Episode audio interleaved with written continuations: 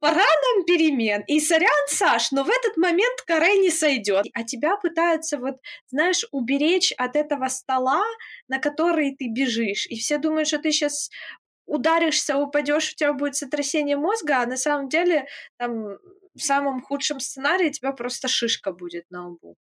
Потому что порой благополучие – это путь с элементами страдания, где никто не скажет стоп-слово. Мне важно было донести до бабушки, что я сама хочу, блин, удариться об этот стол. Саш, запомни, добрый, заботливый, состоятельный, умный, с чувством юмора — это все разные мужчины. Э,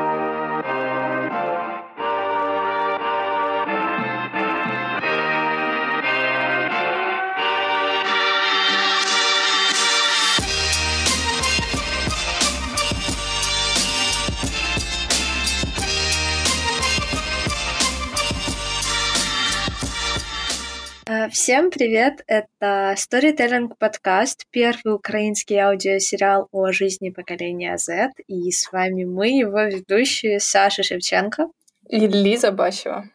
Перед тем, как мы начнем наш разговор, представим наших спикеров, и ты услышишь наш новый формат, хочу сказать пару важных вещей.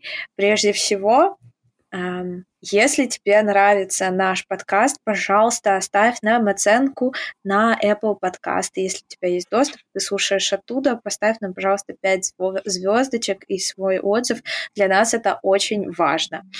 И второе, у нас есть свой телеграм-канал, ссылочку мы оставим в описании к этому выпуску, а еще она будет в описании к нашему подкасту, а еще она будет в нашем инстаграме, поэтому, пожалуйста, подписывайся, оттуда мы узнаем все перипетии, которые существуют в жизни Алисы. И у нас есть еще инстаграм, в котором тоже происходит достаточно огромное количество интересных вещей.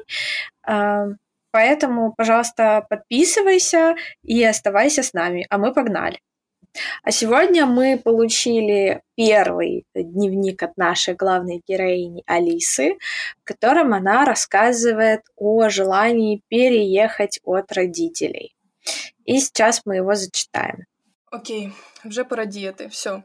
Гудбай, пташка вилітає з гнізда, пташка заїбалась жити так, як живе. Гніздо вже їй капітально замале. Треба їй щось змінювати, йти далі. Так, чек-ліст того, що треба буде зробити для переїзду: знайти житло не за всі гроші світу, аби не жити в коробці, знайти адекватну цікаву роботу. Ну, про житло можна спитати в Каті ще. Вона недавно переїздила і можу. Та, до речі, можу до неї на перший час завалитися. А от робота. А, Блін, Треба ще розказати про всі свої плани батькам. Най вони тільки спокійно це приймуть і не будуть чинити галасу. Вилітати з гнізда і так важко, конче хотілося б отримати від них хоч якусь підтримку. Не знов ці настанови як краще, як гірше, все по класиці. А, слушай, ну вот, Лиз, на основе того, что мы зачитали из дневника, прям понятно, что у Алисы сейчас происходит такой острый этап сепарации от родителей. Э, как вот по твоему ощущению, что вообще для тебя значит сепарация? Для мене, якщо чесно, сепарація, саме слово, воно звучить дуже радикально. От, ну, Як я його відчуваю. Я не знаю чому, але е, сепарація це, по суті, для мене якесь відділення, і не тільки від е, батьків, це можливо, сепарація у будь-яких аспектах, у будь-яких стосунках. Mm-hmm. А для тебе? Mm. Ну, это я тоже над этим думала. Да, для меня сепарация по факту это какое-то отделение для начала, и второе это начало чего-то нового. То есть ты типа отделяешься от какой-то своей привычной части жизни или человека и начинаешь, ну, грубо говоря, какую-то новую главу. И обычно это очень болезненно, потому что ты к этому уже привык, это для тебя суперкомфортная зона, а тут бац, и твоя психика решает, пора нам перемен, и сорян, Саш, но в этот момент каре не сойдет, давай что-то поизощреннее. І ти така окей. Але, до речі, тут е, цікава ремарка від мене, що для мене, до речі, от сепарація, наскільки б вона радикальною не звучала, вона все ж така, все ж таки такий, типу, поступовий процес, mm-hmm. от який завершується такою радикальною стадією, як хоп, і ти відділився. Але це такий поступовий процес, який ти помічаєш е, ну, вже коли він відбувається, по суті, іноді. Mm-hmm. Иногда ты его замечаешь даже не сразу, ты его замечаешь уже в кризисные такие mm-hmm. точки, да, уже практически в конце или где-то в середине, где происходит весь этот апогей и Армагеддон третьего поколения. Да, и, и начинаешь потом отдуплять, что это было. А, вот. А, мы пообщались а, с Алиной Шумак, это клинический психолог, врач-психиатр, психотерапевт и тренер по Годин Academy. И Алина нам рассказала, что такое все-таки сепарация в с психологической точки зрения, а не с нашей любимой бытовой, чем она является и чем не является, ее этапы, виды, компоненты и много чего еще. А, давай послушаем, что же все-таки говорят эксперты. Go, go. Важно э, обозначить то, что сепарация – это работа, которая проделывает не одна сторона. Это работа, которую проделают обе стороны, как родительская, так и детская. А, но, в принципе, если говорить э, таким вот глобальным пониманием этого термина, то сепарация – это а, процесс вот трансформации отношений а, ребенка, бывшего ребенка, с родителями в сторону большего равенства, паритетности отношений и, ну, как бы партнерского уровня, то есть уже горизонтали, не вертикальные отношения, там, где родители это кто-то выше, кто-то более знающий, а ребенок это кто-то подчиненный этому знающему, а взаимодействие на уровне двух равных взрослых. То есть это главная цель, главный вектор сепарации и движимая сила сепарации. Но если так по-простому, то это процесс отделения ребенка от э, родительской семьи.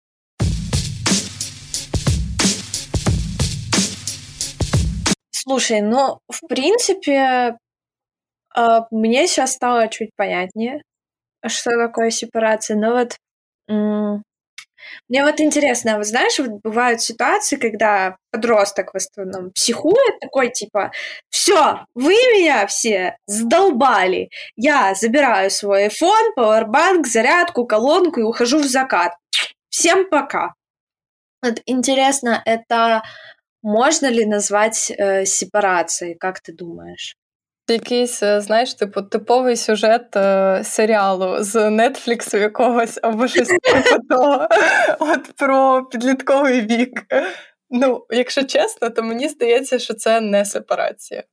Ну, е, тим паче, з, з огляду на те, що Аліна нам тільки що сказала, от е, ну, реально сепарація це набагато більше, ніж просто взяти і піти.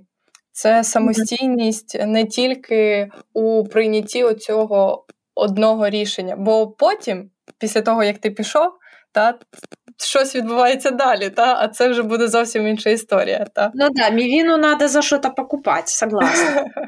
Э, ну и плюс важный момент, это э, то, что сказала Алина, эм, это сепарация, это деление целостной личности. То есть целостная, значит, она уже сформированная. Подростка еще нельзя назвать сформированной личностью. Ну, лично это я сейчас говорю, основываясь на своем опыте с универа. Я, между прочим, имею на это право как дипломированный э, психолог. А, так вот, э, подросток — это еще не до конца сформированная личность. Поэтому это мне кажется, можно было бы назвать может, каким-то проявлением акцентуации характера, да, то есть э, каким-то ярким выражением себя, привлечением внимания, но сепарации, мне кажется, в очень редких случаях. Но Дум... давай Думаю, що нам треба послухати далі, що скаже Аліна на цю тему взагалі. Да, давай послушаем, что скажет Алина. В некотором смысле, если подросток будет в состоянии самостоятельно себя обеспечивать и заботиться о базовых потребностях своей жизни, вот, это можно было бы назвать сепарацией, однако некоторым видом этой сепарации так называемая конфликтная сепарация. То есть есть сепарация, ну, условно она такой, ну, как она не условно, конечно, разделяется, это, ну, термин этот и вообще это этот этап в возрастной психологии уже был изучен в 70-х годах 20-го столетия. Вот. И было разделение на так называемую конфликтную сепарацию и неконфликтную сепарацию. Вот когда мы говорим о конфликтной, конфликтной сепарации, это Тогда, когда ребенок находится в каких-то сложных отношениях с, родителем, с родителями, в несогласии, в разности мнений, в разности представлений о том, как стоит жить, и эмоции в отношениях с этим, ну, с этим родителем или с этими родителями, они резко амбивалентны, то есть от любви до ненависти, и маятник этот качается достаточно часто. То есть э, в некотором смысле уход в этом месте – это способ э, уберечь себя, с одной стороны, но с другой стороны, столь резкий обрыв отношений, не завершение отношений будет в любом случае иметь некоторые последствия для жизни этого молодого человека. Я так понимаю, что есть другие виды еще сепарации, помимо конфликтной. А, как они э, тогда взаимодействуют эм, со стадиями сепарации? Потому что в возрастной психологии же существует там не- несколько э, стадий сепарации, там, начиная от одного года и заканчивая там подростков, концом подросткового возраста, где-то 17-19 лет. Эм, насколько эти виды, возможно, взаимосвязаны со стадиями? А, вот эти вот виды сепарации, и, ну, или же этапы, э, ну, собственно, они рассматриваются в длиннике возрастного развития. Понятное дело, что будет ну, некоторые исключения в контексте того, что сейчас подростковый возраст уже продлен до 24 лет, а, в современной как бы культуре и реальности, то они, ну, вот эти вот конкретно этапы, они уже немножечко будут коррегируемы. То есть, ну да, там вот от рождения до года это процесс, когда ребенок максимально зависим от матери и, по сути, является с ней единым целым, поскольку мать является единственным способом удовлетворения базовых потребностей этого ребенка. То есть он без нее просто не выживет. Но по мере того, как ребенок растет, по мере того, как он обучается, научается обходиться со своими базовыми потребностями самостоятельно, вот с этого момента, по сути, с года и всю оставшуюся жизнь происходит процесс сепарации от матери. Ну, как бы ярко, конечно, выделяют вот этот процесс от года до трех лет. Это первые шаги сепарации. Вот, когда он уже, например, ребенок может сам дотянуться до любимой игрушки, может, например, там уже кто-то даже в состоянии держать ложку и кушать э, типа свое яблочное пюре этой ложкой. Вот, ярким, таким достаточно демонстративным и часто сложным периодом для родителей, родителей является период от трех лет до подросткового возраста. Ну, все слышали про кризис трехлетки, где появляется первое, у ребенка первое ощущение «я», своей отдельности от родителя, от родительских фигур и некой своей индивидуальности. Про индивидуализацию в этом периоде мы еще, конечно, говорить не можем. По сути, это ну, процесс такой больше э, интро, ну, интроицируемый, когда мое «я» составляет то, что я воспринимаю извне. Дальше на следующий такой кризисный виток – это подростковый возраст, когда сильно меняется внешность, сильно меняется, меняются вкусы, предпочтения, гораздо ярче функционирует эмоциональная сфера, там, где вот то, ну, сложенное там с 3 до 11 лет я, а, начинает видоизменяться, и это ну, не новый виток вот этой вот индивидуации подростка, когда он начинает еще больше осознавать себя и свою отдельность, но помимо, в процессе этого он еще также ищет место в этом мире. Если до этого период был скорее про то, чтобы отдифференцировать себя, от, ну, вообще понять, где я, где другие, что мне нравится, что мне не нравится, то подросток это скорее про то, что окей, вот я, типа, я чувствую так, я живу так, я вижу так, а что я могу с этим сделать? Чего я вообще хочу, а что, ну, что вообще есть в этом мире, чего бы я мог хотеть. Ну и больше, и вот с последний этап, э, как ваша героиня, ну, по возрасту входит в ранний юношеский период, по идее, хотя, снова-таки, в современной реальности это поздний подростковый, более вероятно. Вот. Э, тут уже скорее идет соизмерение того, чего я хочу от жизни и чего я э, действительно могу получить. Это еще до периода вот этого юношеского кризиса, когда вольнет то, что мои представления о мире совсем не соответствуют тому, каким мир является. Это если вот про этапы. Снова-таки они могут быть весьма условные ввиду культурных особенностей, социальных особенностей и вот внутренне-семейных особенностей. Потому что если мы имеем, там, не знаю, тревожно опекающего родителя, то, разумеется, все эти шаги сепарации будут растянуты во времени.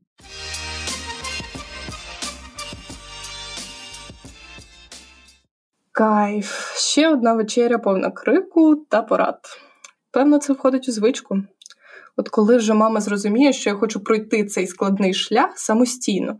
Якщо б я хотіла порад, то я б, блін, запитала, але ж ні, Аліса знає, та Аліса краще так, а не так, Аліса, що за тобі ідеї?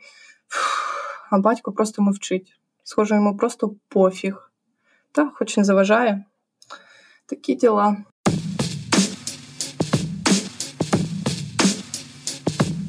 Слушай, а вот э, какая у тебя была история отделения от э, родителей? Это было каким-то для тебя травматично болезненным событием? Ну, от е, як е, ми з тобою обговорювали ще на початку про сепарацію, от е, це для мене все ж поступовий етап, і він у мене був достатньо поступовим.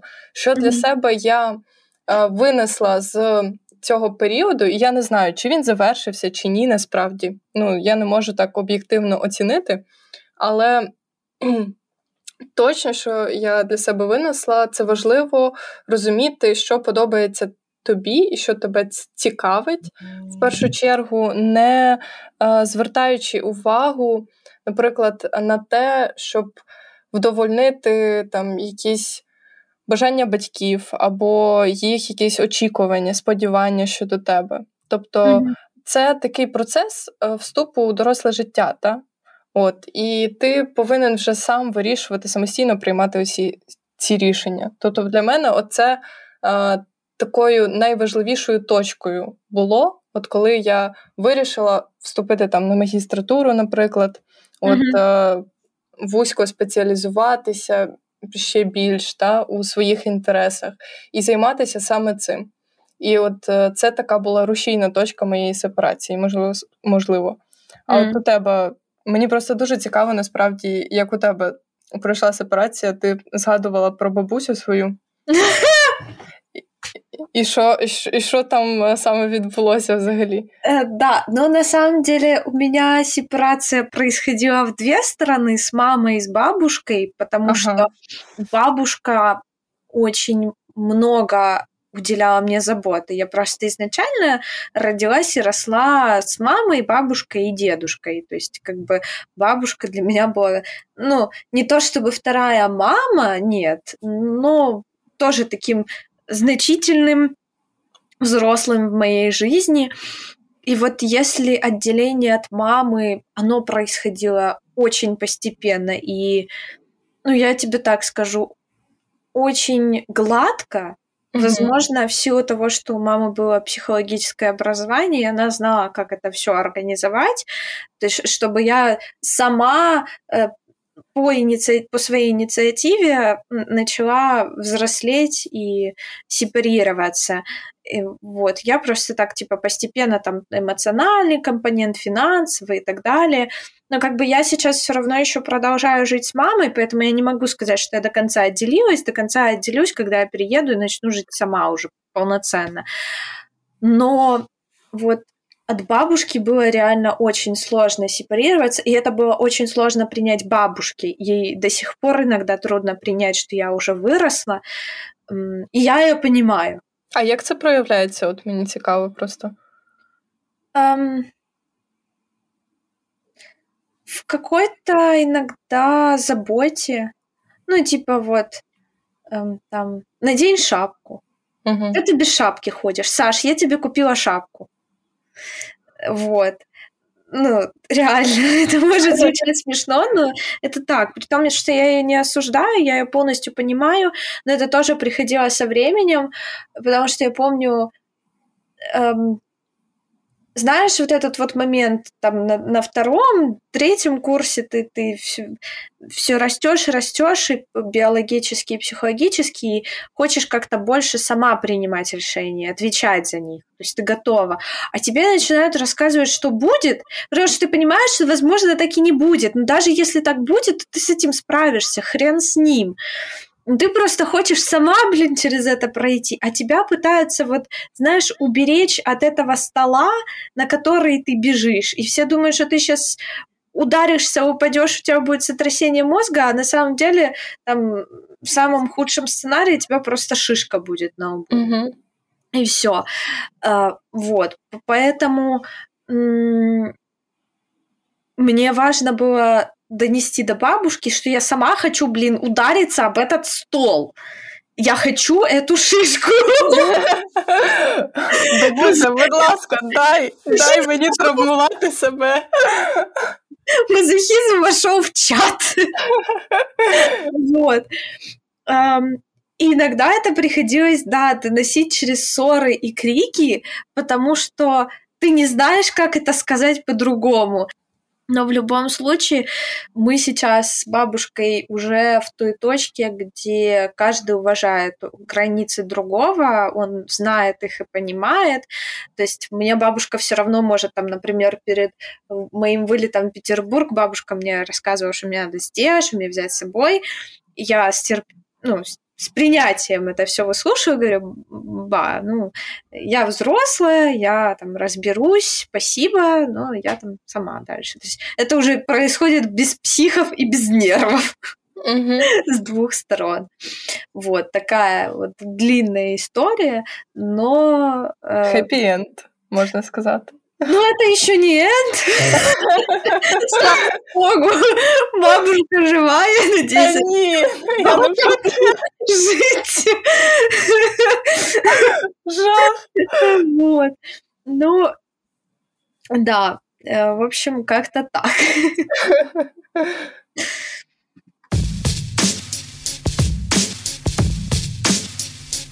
Что вот может пойти не так вот в этот период а, сепарации. Вот в 17-19 лет обычно выделяют такие возрастные рамки, но я так понимаю, что они, в принципе, не сильно регламентированы, то есть они могут быть там плюс-минус год туда-сюда. Э, но что может пойти не так, после чего не произойдет вот этого финального периода э, сепарации, да, когда это уже человек, который самостоятельно там принимает э, решения по поводу своей жизни, сам себя обеспечивает, определяет, куда там ему двигаться в профессиональном плане, в личной жизни. Хорошо, допустим, вот этот возрастной период, он э, соответствует вторичной сепарации индивидуации, это если по Хоффману. Важно э, обозначить то, что сепарация – это работа, которая проделывает не одна сторона. Это работа, которую проделают обе стороны, как родительская, так и детская. То есть э, наверняка баги могут быть как на одной стороне, так и на другой, так и в рамках взаимодействия этих двух сил, противостоящих друг другу. Ну, самыми яркими, наверное, будут признаки то, что ну, там, семья родительская, из которой выходил ребенок, была в какой-то из степени неблагоприятной или неблагополучной, или внутри нее был какой-то ам, тягостный, не знаю, болезненный э, период жизни или в целом формы взаимодействия или какой-то такой, ну, не знаю, подавляющий микроклимат эмоциональный. То есть если мы имеем дело с э, сепарацией там, в раннем юношеском возрасте, позднем подростковом ребенка, который уходит из семьи, где есть хотя бы один аддикт, вот, то, скорее всего, мы столкнемся с тем, что личность эта будет сепарирована не полностью, по большей части по эмоциональному компоненту. Вот, кстати, про компоненты сепарации, которые неплохо бы обозначить. Это снова-таки хоффмановская модель. А, там есть когнитивные, аффективные и поведенческие компоненты сепарации. То есть, ну, когда мы, например, говорим о когнитивном компоненте, то это степень различия представлений родителей и детей, то есть, по сути, мировоззренческая картина, то, каким я понимаю мир, его устройство и правила его функционирования. То есть, э, насколько я а, по сути, интеллектуально способен осмыслять свою жизнь. Это вот когнитивный компонент. По идее, если человек более-менее там умненький, хотя бы на каком-то уровне, то с когнитивным компонентом обычно проблем нет. Чаще всего затык случается на уровне либо аффективном, либо поведенческом. Аффективный уровень – это вот та часть эмоциональной включенности, эмоциональной связи с родительской семьей, а поведенческий – это, ну, по сути, э, непосредственно ну, эго-функция действия. Насколько я способен принимать решения, выбирать, нести ответственность и так далее и тому подобное. Когда мы только начали наш диалог, а, ты сказала, что сепарация происходит с двух сторон. И со стороны родителя, и со стороны ребенка. наша героиня Алиса, она как раз-таки переезжает родителей в другой город. До этого она уже обеспечивала сама себя, то есть была финансово независимая от родителей в той мере, в которой это было возможно, но она просто жила с ними в одном доме. А переезд в этом случае, ну, будет таким эм, значительным актом отделения, вот, потому что она не просто переезжает там в, в соседний дом, она переезжает в другой город. Как сделать этот процесс менее болезненным для родителей и для самой девушки? Вот что, возможно, стоит сказать самим себе и, и своим родителям в таких э, ситуациях? Ну, универсальных рецептов, конечно, не будет, потому что Мгм. непонятно, что на той стороне. Вот. Но это период достаточно сложный для всех участников этого процесса, даже если семья была благополучная, гармоничная, там, с поддерживающей формой а, заботы о ребенке, с признанием самостоятельности, поддержки в индивидуации этого ребенка. В любом случае для родителей Уход ребенка из, из семьи э, знаменует такой достаточно сложный кризис. Он и возрастной, и отношенческий тоже про кризис пустого гнезда. Ну, функция, которая была за мной закреплена на протяжении многих лет, внезапно перестает работать. А кто я без этого? Ну, кто я без идентичности мамы или папы? То есть это достаточно сложный такой личностный процесс, который многие родители будут проживать без удовольствия. Представьте, что вы очень сильно дорожите, допустим, тем, что вы там студент, э, не знаю, какого-нибудь классного университета, которым вы гордитесь и которому вы всем сердцем отданы, и тут приходят, говорит, что университет закрывается вот ваша идентичность как студента этого университета, ну, то есть, по сути, та роль, которая делала вас вами в какой-то период жизни, внезапно перестает существовать. Это как маленькая смерть. Вот. Э, для родителей, даже если отношения между родителем и ребенком были самыми прекрасными, это сложный очень и болезненный период, связанный, там, не знаю, с переживаниями, схожими с переживанием утраты, хотя никто не умирает. С другой стороны, там, ну, некая идентичность таки погибает в этот момент. Рождается mm-hmm. новая, но та, которую я знал, та, которую я уже очень хорошо умел, она погибает. Mm-hmm. Чтобы стать родителем-другом, ну там в плоскости взрослый-взрослый, мне надо будет отказаться от опекающего родителя. Ну, это правда ну, такая зона каких-то экзистенциальных переживаний. Оно может быть, конечно, не до конца осознанным, но проживается как утрата. Блин, ты знаешь, я никогда на самом деле не задумывалась о родительской стороне сепарации и что она может быть такой болезненной. Вот Алина привела очень хороший пример с университетом, потому что я четко помню, когда я, например, закончила Могилянку, я еще месяца два-три, я не понимала, что куда себя девать дальше. То есть как будто бы какая-то очень важная, существенная часть меня закончилась. И куда-то мне вот эту вот энергию, которую я раньше туда направляла, энергию я имею в виду просто физическую, физические силы, мне теперь надо с ней что-то делать. И я реально вот месяца два-три я ходила, просто не могла даже принять тот факт, что моя учеба закончилась. Вот настолько это было тяжело. И я теперь могу да не, я все равно не могу представить, каково это там было, например, моей бабушке, которая меня очень долго опекала, и мы с ней вместе проходили при, через очень жесткие этапы в моей жизни каково это было моей маме. Я, например, со своим братом, я до сих пор не могу принять то, что ему скоро 17 лет. Для меня это до сих пор белокурый, голубоглазый, маленький шестилетний мальчонка, который идет в первый класс. Ну, серьезно. И этому мальчонке уже не 6 лет, он говорит басом, он выше, блядь, меня. У него есть девушка. Реальность чему? Понимаешь, я не могу это до сих пор принять. А, поэтому, наверное, я могу relate, но типа понять полностью нет. Как, как вот у тебя з этим? А щодо батьків, я думаю, що я теж не зрозумію, поки не знаю, я не стану сама мамою. поймеш. Да. Оце той випадок, коли це можна можна сказати, що актуально. Як ніколи. Але про студентів, е, про, студентство загалом скажу чесно, що от цей приклад дуже вдалий дійсно, бо можу е, повністю relate. От Особливо, знаєш, е, сумно, коли ти розумієш, що в тебе вже немає студентського квитка і немає знижок на проїзд. І ти дійсно ходиш два місяці, бо не хочеться витрачати гроші на проїзний. Ти просто ходиш Вот тебе 10 тысяч шагов в день, Лиза. Ры реальность.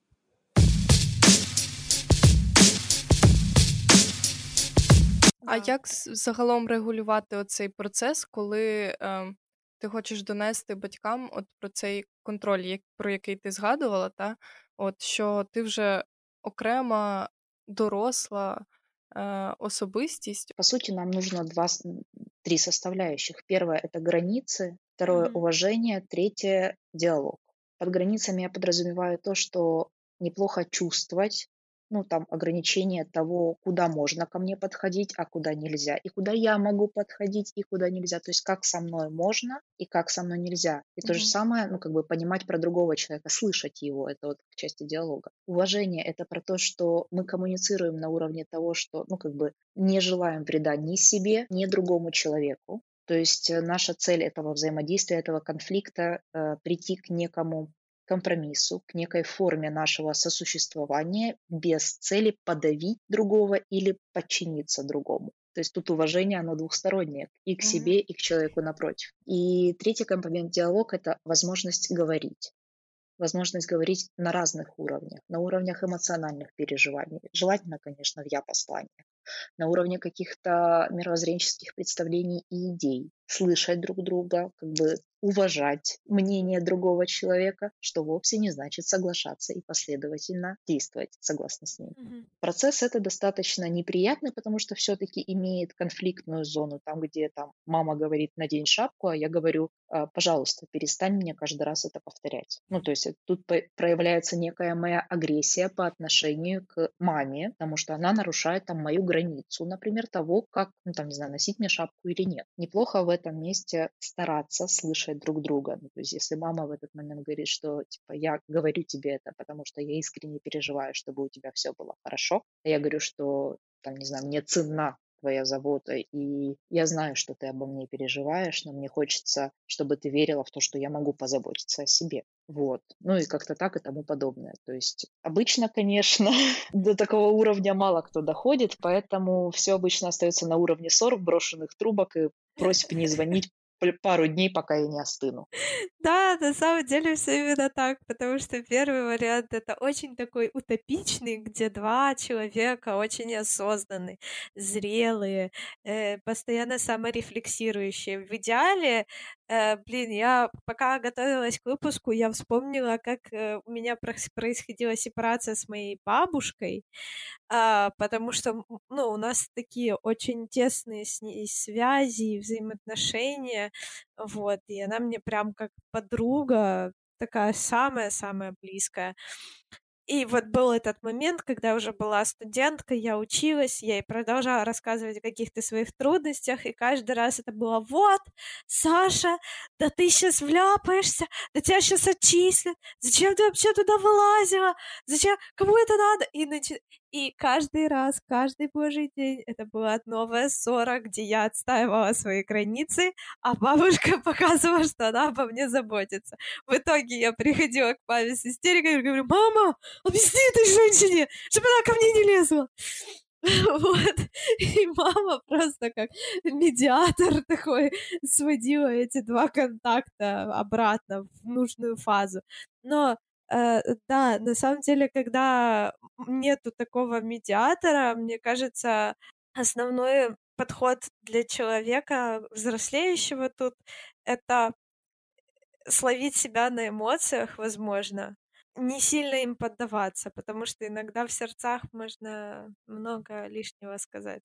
На самом деле можно и поддаваться, главное оставаться в рамках прямых «я» посланий. Ну, в духе «я сейчас очень сильно злюсь». Ведь это звучит гораздо больше про отношения, чем «да ты меня уже достала», правда? Так, в принципе, это можно сказать про любую форму отношений.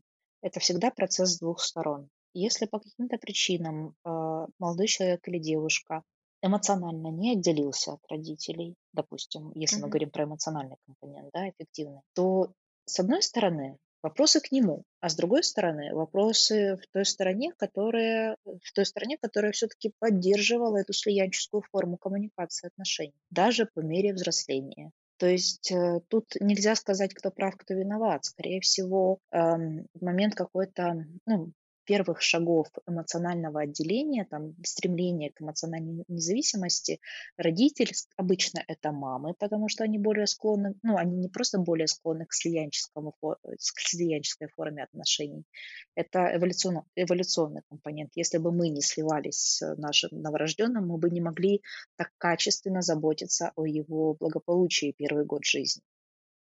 Угу. Вот, ну то есть матери чисто с целью обеспечения выживания своего потомства более к этому склонны. Угу. Ну, снова-таки, это может быть связано со страхом потери или с некоторыми другими, другими формами страхов или там каких-то угроз, которые себе рисует материнское воображение. Но там, не знаю, к подростковому возрасту это вполне может привести к тому, что там, не знаю, в доме нет дверей, личного пространства и телефона общий, условно. Ну, или там, как в этом старом, старом анекдоте, там, Семочка, иди домой, мама, я замерз, нет, ты хочешь кушать. Вот такой вот момент. И рано или поздно, ну, как бы мама берет на себя функцию обеспечения вот этих вот эмоциональных mm-hmm. потребностей и тем самым тормозит развитие ребенка в этом месте. И тогда, ну, мы можем сталкиваться с таким понятием, как, ну, эм, психический инфантилизм – это уже форма совсем крайняя клиническая, но тут некоторая эмоциональная незрелость.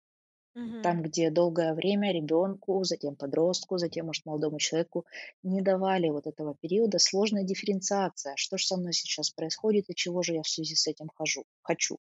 Угу. И как я могу э, это запросить у внешнего мира. Ну, человеку не давали подумать, выстрадать свое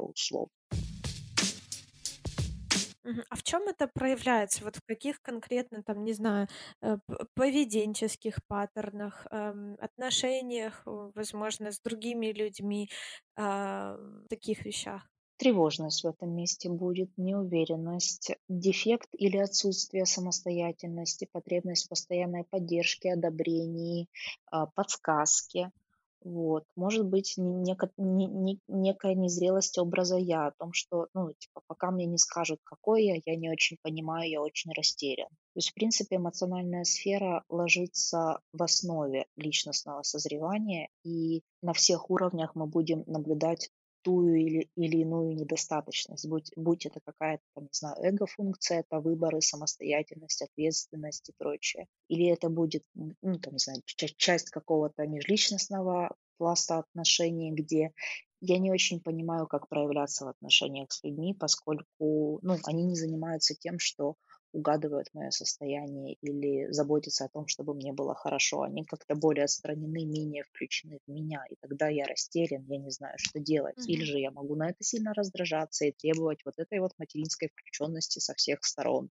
Ну, тоже некая форма незрелых суждений, незрелых представлений, э, там, где ну, скорее всего, был какой-то очень такой опекающий бэкграунд. Ну да, и получается в отношениях тогда ищут такую же вертикальную модель, где такой человек будет просто маленьким ребенком, э, за которым прис- присмотрит э, взрослая мама или взрослый папа. Да, и все это было ничего, если они там друг друга находят, сцепливаются, и все прекрасно. И, в принципе, так можно жить. Это не патология.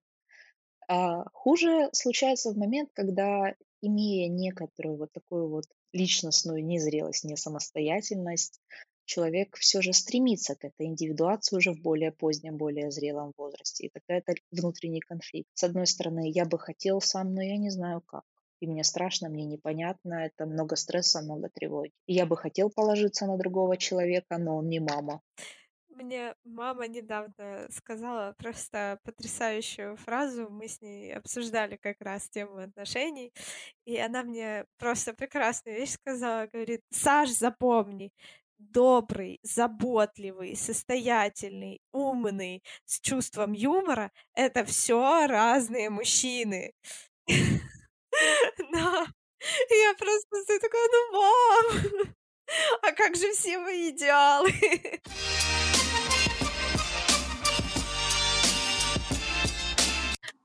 Слушай, ну вот да, то, что предлагает Алина, это все, блин, наверное, оно бы мне помогло.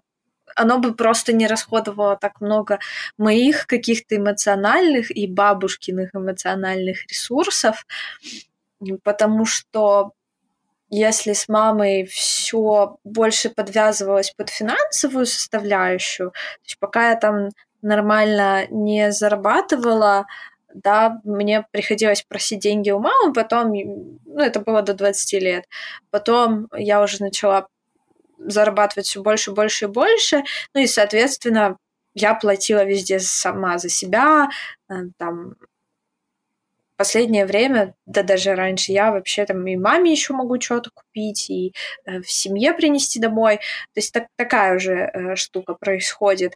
И, конечно, когда ты избавляешься от этого какого-то финансового ишью, то тебе проще общаться на равных, потому что нету вот этого компонента какой-то власти и зависимости. Но с бабушкой нашим таким одним из основных методов были, наверное, э, ссоры. Эм, mm-hmm. И вот мое какое-то иногда и методичное старание донести, что мне важны твои советы, мне важна твоя мудрость, но я хочу вот, ну, поучиться сама и получить этот опыт сейчас сама. То есть это не значит, что то, что ты говоришь, мне не, не, абсолютно не надо, просто иногда, чтобы закрепить теорию, надо пройти через практику. Угу. Вот. Боже, да. как, какая я мудрая, господи. Пора писати книги. Да. Задумайся, задумайся. Откриваю свій марафон мудрості. Ну, до речі, щодо фінансового питання, от е, в мене трошки інша ситуація була. В мене е, таке, знаєш, відчуття постійної зобов'язаності було от перед mm-hmm. батьками за те, що мене фінансово підтримували загалом ну, впродовж усього життя. Та, там. Не mm-hmm. те, щоб це батьки, напевно, спровокували таке відчуття зобов'язаності, воно просто ну, з'явилося там, можливо, з, ну, з огляду на декілька факторів, які на нього повпливали. Але суть у тому, що от для мене теж. Е, було важливим етапом зрозуміти, що є е, щось, що я вдячна своїм батькам, але це не означає, що я там е, тепер повинна, не знаю, з ними жити постійно, виконувати якісь їхні там побажання, або е, намагатися вгодити їх побажанням. Та? Навіть mm-hmm. якщо вони не е, оцю владу на мене та, не хочуть е, ну, мене задушити нею. Та? Mm-hmm. От, тобто е, ти сам себе іноді е, цією. ну, ти е, просто свої границі не виставляєш. От про те, що mm-hmm. казала Аліна, та це дуже mm-hmm. важливо виставити ці границі. А, Ну а все-таки, а що ти делала, які штуки ти приміняла а, в процесі отділення? Ну, це прийняття своїх рішень. От, ага. Тобто це дуже важлива штука. Це е, те, що ти е, береш відповідальність за свої рішення. От якщо, наприклад, е, коли я шукала собі роботу, то mm-hmm. батько міг там. Ну, в мене було два вибори. Я могла піти працювати в Мегого, де я працювала, mm-hmm. а могла піти а, працювати у знайомих батька. От, mm-hmm. Але я знала, що це а, е, ну, вакансія від батька вона була простіша, доступніша мені, от, але вона не принесе мені стільки задоволення, інтересу, як людині саме. Mm. От І е, це, я думаю, що такий приклад того, як треба приймати свої рішення, і потім за них бути відповідальним. Тобто я обрала мого, я потім, можливо, набила свої шишки, можливо, отримала щось цікаве від того. Але це був мій вибір. І мені потім, ну я не зможу сказати: А, це ти, от це мені вакансію коротше, підкинув, і от от тому мені все воно і не сподобалось. Ні, вже це вже твій вибір і твоє доросле життя. Так.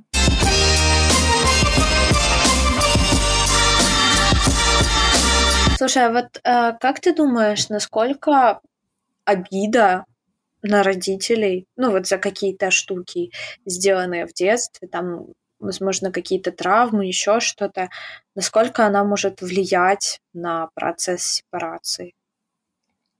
Я насправді думаю, що дуже сильно може впливати. От. Але от е, тут не впевнена, чи це обов'язково повинні бути саме якісь Е, штуки з дитинства. От. Бо, наприклад, е, в мене це продовжуючи оцей мій монолог до до того mm-hmm. щодо е, того, що треба приймати свої рішення. От е, я колись е, мала нагоду обрати або Могилянку, або УКУ е, mm-hmm. у Львівський університет. От, І я обрала Могилянку, і ну, зараз я не можу жалітися, що це був поганий вибір або що. Але я обрала моглянку, тому що е, я подумала на той момент, що батьки вони, ну, типу, схиляються більш до могилянки. От, mm-hmm. Що це більш такий престижний вуз, там краще і так далі.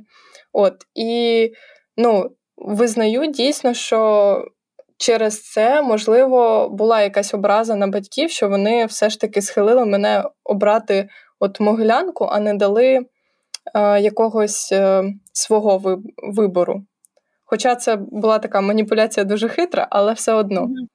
От, І однак я з тобою дуже погоджуюся про те, що е, ну, це така може може бути crucial, така ґрунтовна mm-hmm. причина щодо що потім в процесі дуже впливає на сепарацію. А ти що думаєш з цього приводу?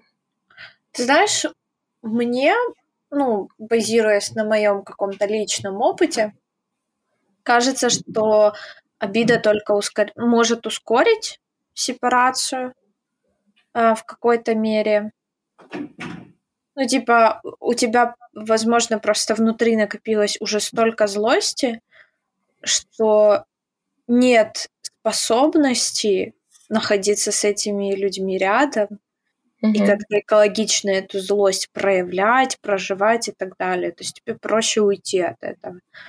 Но бывают ситуации, когда наоборот ты держишься за эти обиды, и ну, ты как будто бы не хочешь видеть реальность, но вместо реальности ты видишь только эти обиды и постоянно их вспоминаешь. И тут ты не столько привязан к самому человеку, сколько к тем сепар... ситуациям. Хм. И это такой, да, вот эмоциональный компонент. И ну, типа, от этого ты, ты знаешь, ты как будто бы остановился в развитии и не можешь двинуться дальше, потому что на пути стоит вот этот огромный, огромный камень под названием обида. Вот.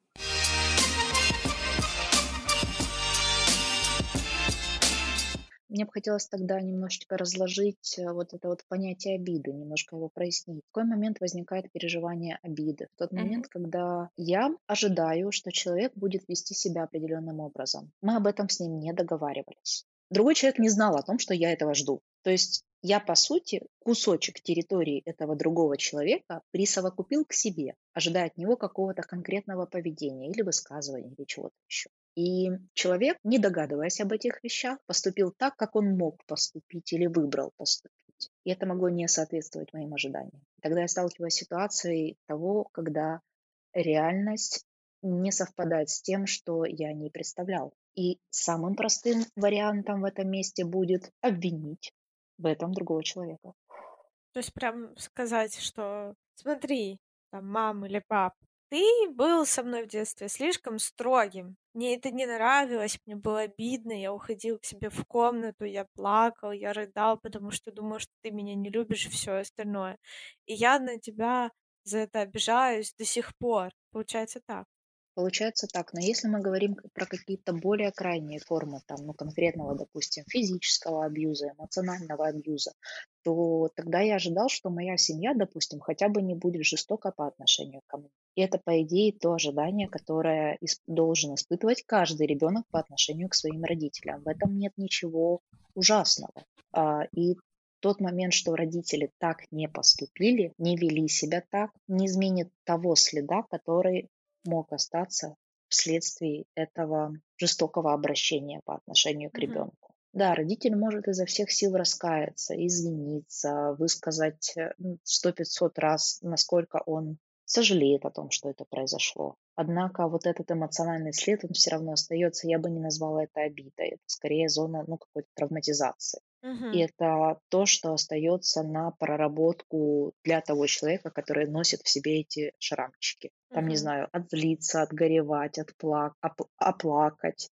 Но она как-то препятствует вообще процессу сепарации, или она особо как-то не, не, не влияет на это? Или наоборот ускоряет сепарацию? Она может как препятствовать, так может и не влиять так может и ускорять. Тут скорее важно у, ну, уточнять нюанс истории. Если, например, среда, из которой выходил ребенок, там, ну, юноша, девушка, была весьма токсичная, сепарация это была одно из условий выживания, то в таком случае это даже ускорит сепарацию. А если сепарация была, там, не знаю, из разряда протестного действия, ну, в духе там «злые вы, уйду я от вас», тоже может, ну, это может препятствовать, потому что там, допустим, уход отделение было а, использовано как некий демонстративный акт, который ожидает реакции в ответ. И тогда это, ну, вроде и отделение, а вроде и нет.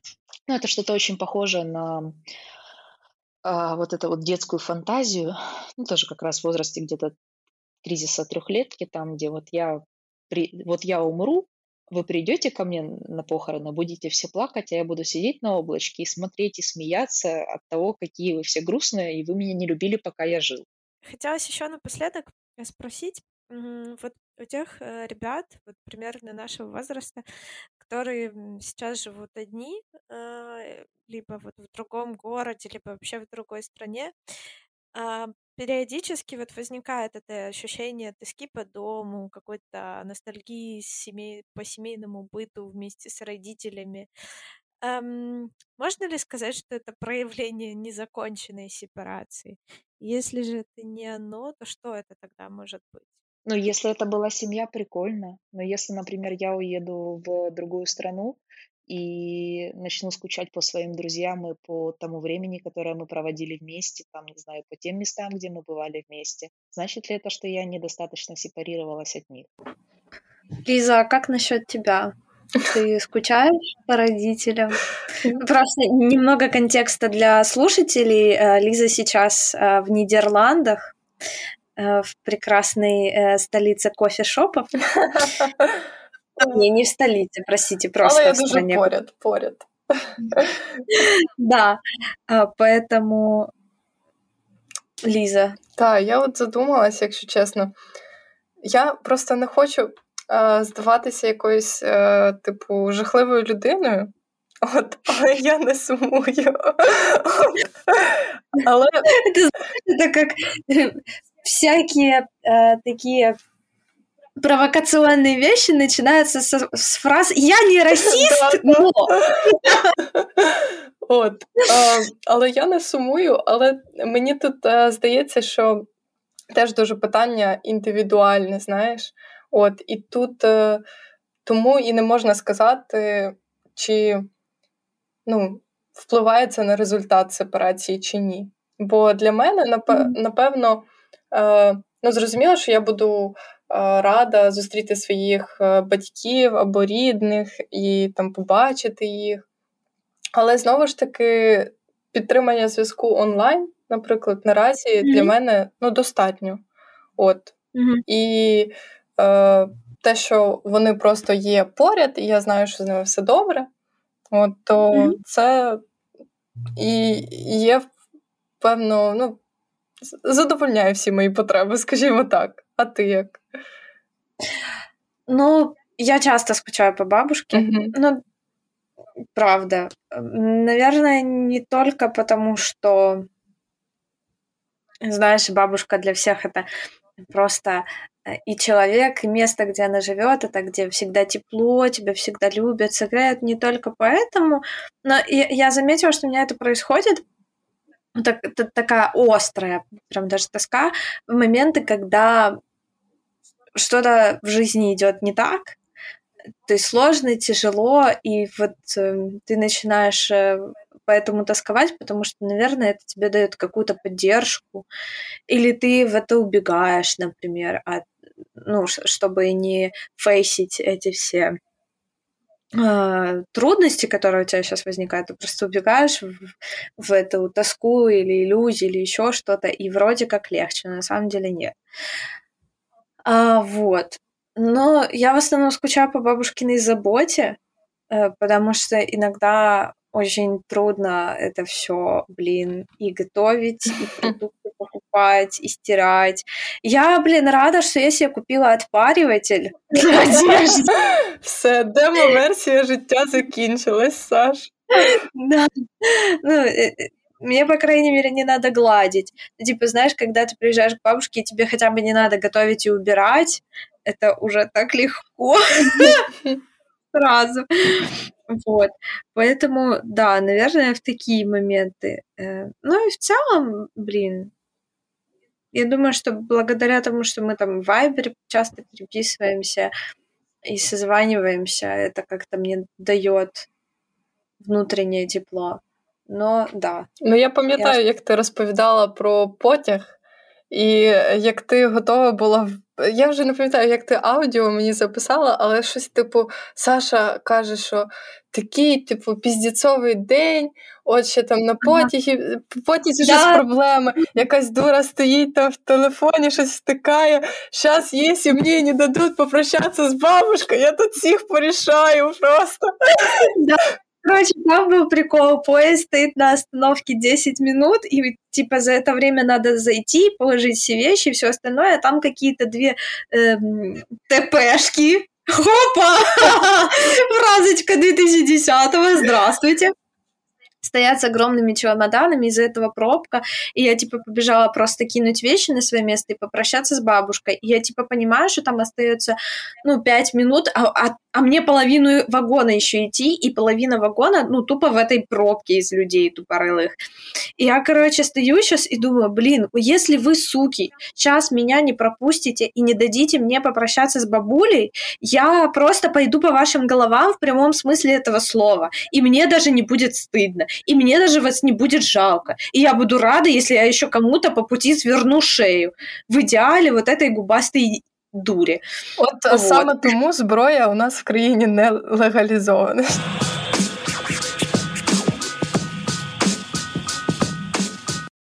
Я не знаю, как у вас, например, но в моей истории студенчества была такая штука, когда студенты э, собирали сумочку с вещами и каждые выходные ездили домой, чтобы мама их постирала. Вот, например, такой момент. Или же, сталкиваясь с какой-то задачей, молодой человек или девушка не в состоянии решить. Например, там, не знаю, первая арендная квартира, и пришла, пришел счет за коммуналку, и такой сразу, «Э, ну, то есть спросить совета в этом месте, ну, как у мамы, у папы, а, в том, как с этим справляться, это не критично. Ну, то есть человек более опытный, шарящий, с таким же успехом можно было спросить старшую подругу. Это не про сепарацию. Но если мы просим маму заплатить за нашу коммуналку, тут есть вопросики. Алина, спасибо тебе большое за э, интервью.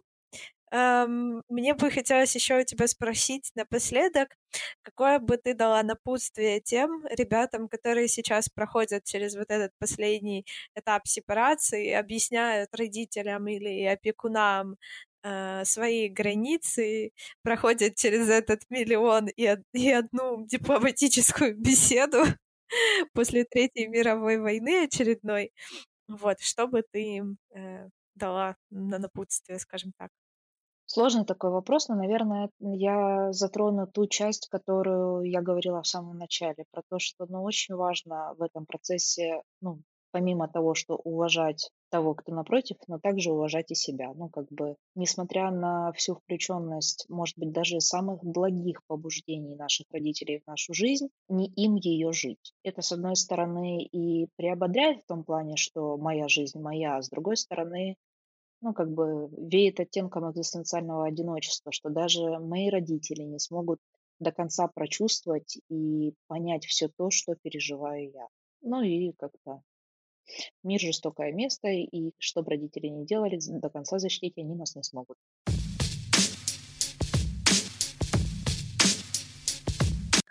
Слушай, ну, я надеюсь, что Алисе теперь станет чуть более понятно, а, как провести диалог с родителями и как объяснить маме, почему маме не надо ей рассказывать, что надо э, надеть шапку. Я надеюсь, що у них все пройде дальше гладко і мирно. Та хай воно буде все так же легко, як не знаю, купити чай бесіда, от просто заварити його, і все стане на свої місця. Так, это был Storytelling подкаст и его ведущие Саша Шевченко и Риза Бащева. Ну чё, услышимся через две недели. Пока.